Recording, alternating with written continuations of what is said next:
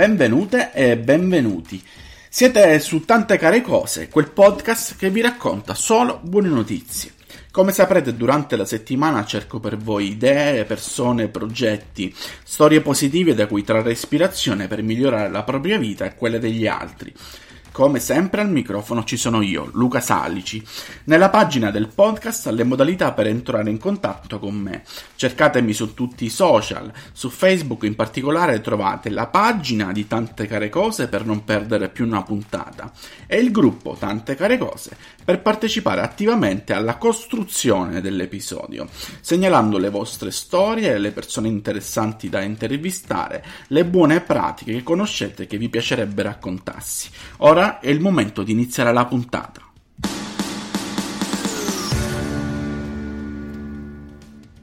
Sono stato molto colpito da questo articolo di Giusy Fasano sul Corriere.it. Racconta la musicoterapia dal vivo e inizia così. C'è medicina che si diffonde nell'aria, addomestica l'ansia, tiene a bada il respiro. Il suo principio attivo è fatto di note e all'ospedale Sant'Orsola di Bologna la somministrano già da un po'.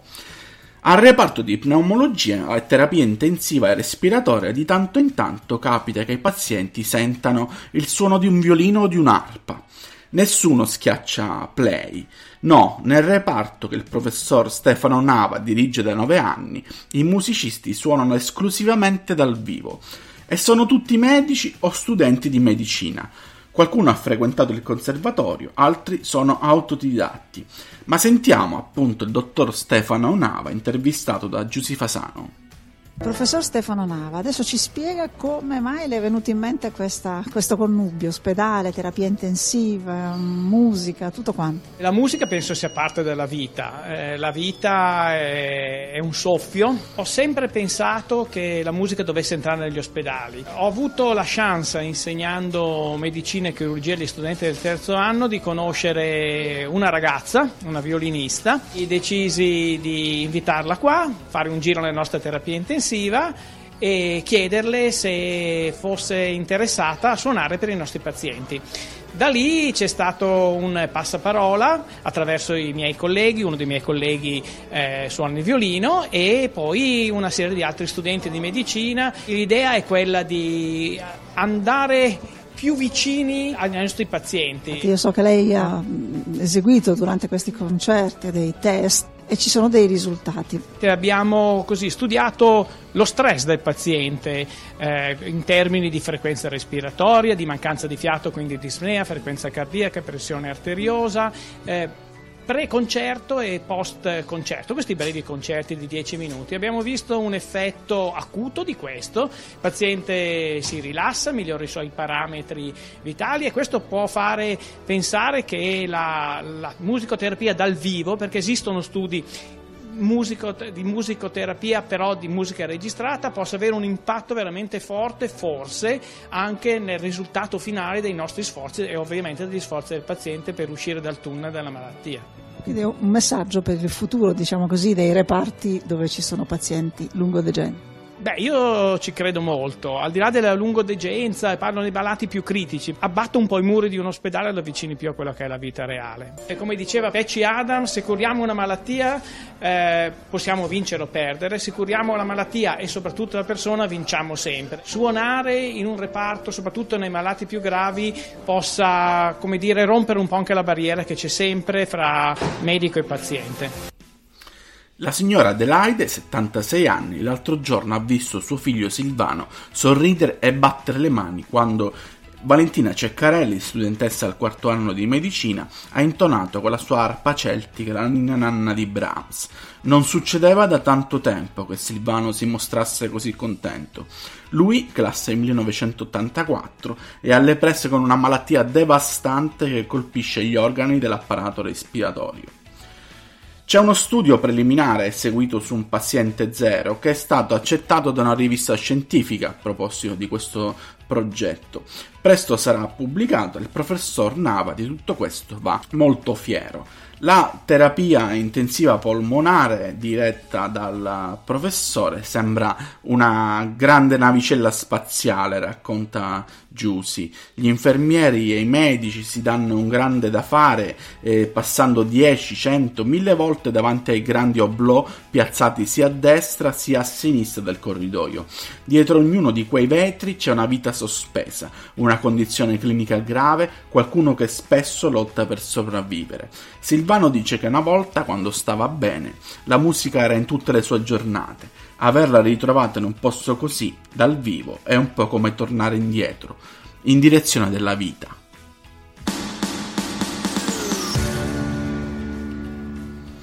da Villa dei Mafiosi a Casa di Tutti. Nella villona confiscata ai Casa Monica si inaugura la casa dell'Associazione Nazionale Genitori Soggetti Autistici ANXA.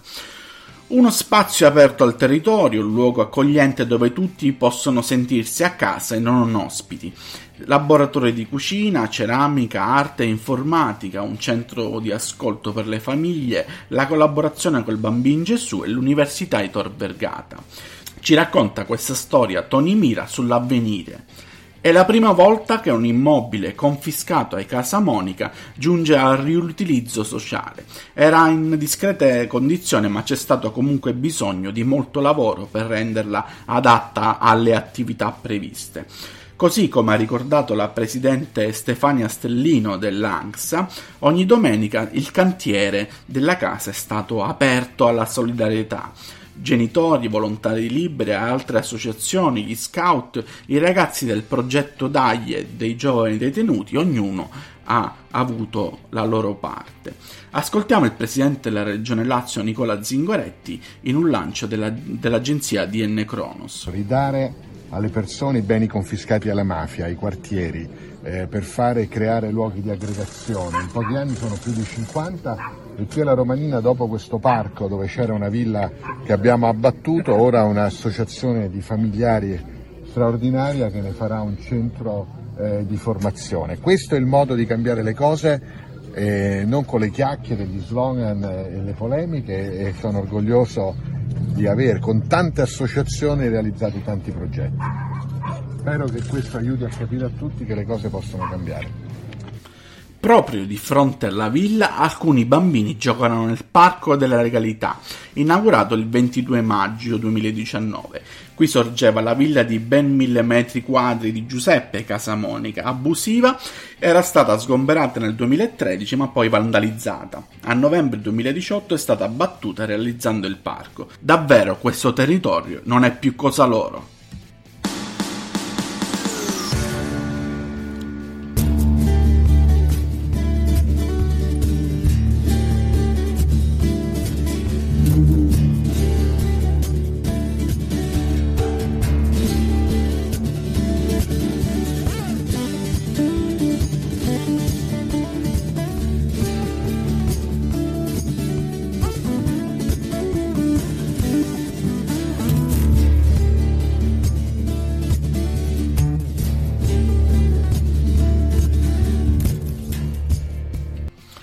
Quello che avete sentito è un estratto da un tributo a Michael Jackson eseguito dal chitarrista Paolo Schianchi sì, avete capito bene, solo un chitarrista. Paolo, quarantenne, compositore di Parma. Si parla molto della sua storia in questi giorni perché il virtuoso della chitarra che si è trasferito nel 2016 negli Stati Uniti per un visto speciale che si chiama EB1, un visto a vita riconosciuto ad artisti che hanno dimostrato abilità straordinarie. Insomma, questo eh, chitarrista ha bisogno di un sostegno dopo un incidente. Nel 2011 Schianchi ha inventato una chitarra a 49 corde, quella che avete sentito prima.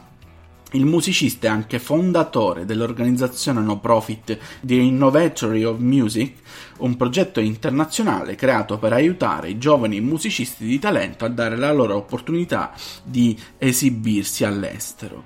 Lo scorso anno Paolo purtroppo ha subito negli Stati Uniti un grave infortunio alla spalla dopo un incidente con lo scooter. Da quel momento non ha potuto più esibirsi e tutti i concerti sono stati annullati. Ora ha bisogno di aiuto per tornare a suonare. Per questo motivo è stata attivata una raccolta fondi su GoFundMe per sostenere le cure mediche non coperte dall'assicurazione e sopperire alla momentanea perdita di lavoro. Noi intanto gli facciamo un grande in bocca al lupo e gli auguri per una pronta guarigione.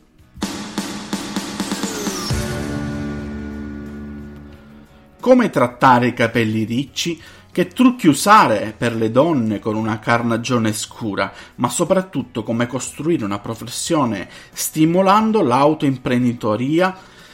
A Bologna è nato il laboratorio La Bellezza, ehm, che prevede un percorso di formazione e valorizzazione delle competenze per donne migranti nel settore dell'estetica e della parrucchieria. E, il progetto è stato raccontato su Redattore Sociale da Alice Facchini. Racconta Azeb Luca Trombetta, che è la curatrice del progetto La Bellezza, che la bellezza appunto è un territorio che unisce dall'Africa subsahariana dove le donne spesso lavorano come parrucchiere facendo treccine ed extension passando per il Maghreb fino all'India e al Bangladesh, dove vi è una grande attenzione per il trucco e la cura dei capelli. Il progetto è organizzato da Arci Solidarietà Bologna, finanziato dalla Fondazione del Monte, coinvolgerà per un anno nove donne migranti si comincia con quattro giornate pratiche di workshop da febbraio a maggio, seguite da un tirocinio retribuito di tre mesi e da tre incontri di valutazione sulle competenze trasversali e le soft skills acquisite. L'obiettivo è quello di valorizzare le competenze specifiche che queste donne hanno acquisito in tanti anni di lavoro. Spesso il settore dell'estetica è considerato frivolo e poco importante, mentre è Giusto capire che l'integrazione passa anche da qui. Se nei negozi non si trovano fondotinta per le donne nere, anche questa è una piccola discriminazione. La vera integrazione avverrà solo quando tutte le donne si sentiranno riconosciute nella propria bellezza, libere di indossare il velo, di portare le parrucchie o le ciglia tinte, senza essere giudicate. Ognuna deve sentirsi libera di essere ciò che vuole.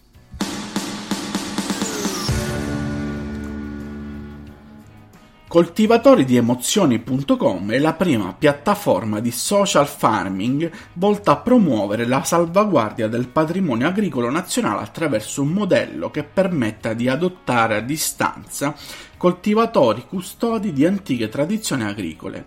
È un progetto che racconta Cristina Diana Bargu di Italia che cambia il cui obiettivo è quello di eh, creare una rete sostenibile per recuperare zone a rischio di abbandono e rilanciare tradizioni contadine in via di estinzione, riattivando le microeconomie locali e valorizzando le realtà rurali. Attualmente i produttori che collaborano con il coltivatore di emozioni sono presenti in 13 regioni italiane. Si passa dal riso Carnaroli della Lomellina nel Pavese al farro della Garfagnana, per poi scendere al peperone di Pontecorvo DOP di Frosinone e ai grani antichi siciliani come il Timilia, il Senatore Cappelli, il Maiorca e il Perciasacchi. Tradizione agroalimentare dunque, ma non solo. Chi volesse sostenere il progetto è invitato ad adottare una piccola realtà agricola acquistandone i prodotti o donando delle ore di lavoro.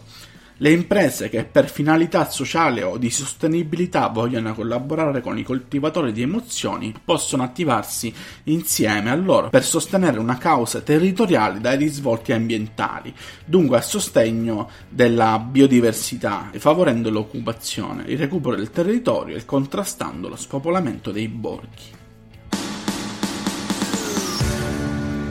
Siamo in chiusura dell'episodio, potete riascoltare le puntate precedenti e le interviste di tante care cose. Potete trovare tutto su Spreaker, Spotify, YouTube, Apple Podcast, Alexa di Amazon. Se vi è piaciuta questa puntata condividetela, spammatela, whatsappatela. Insomma, invitate tutti ad ascoltare il programma. Grazie ancora a voi, a presto e tante care cose.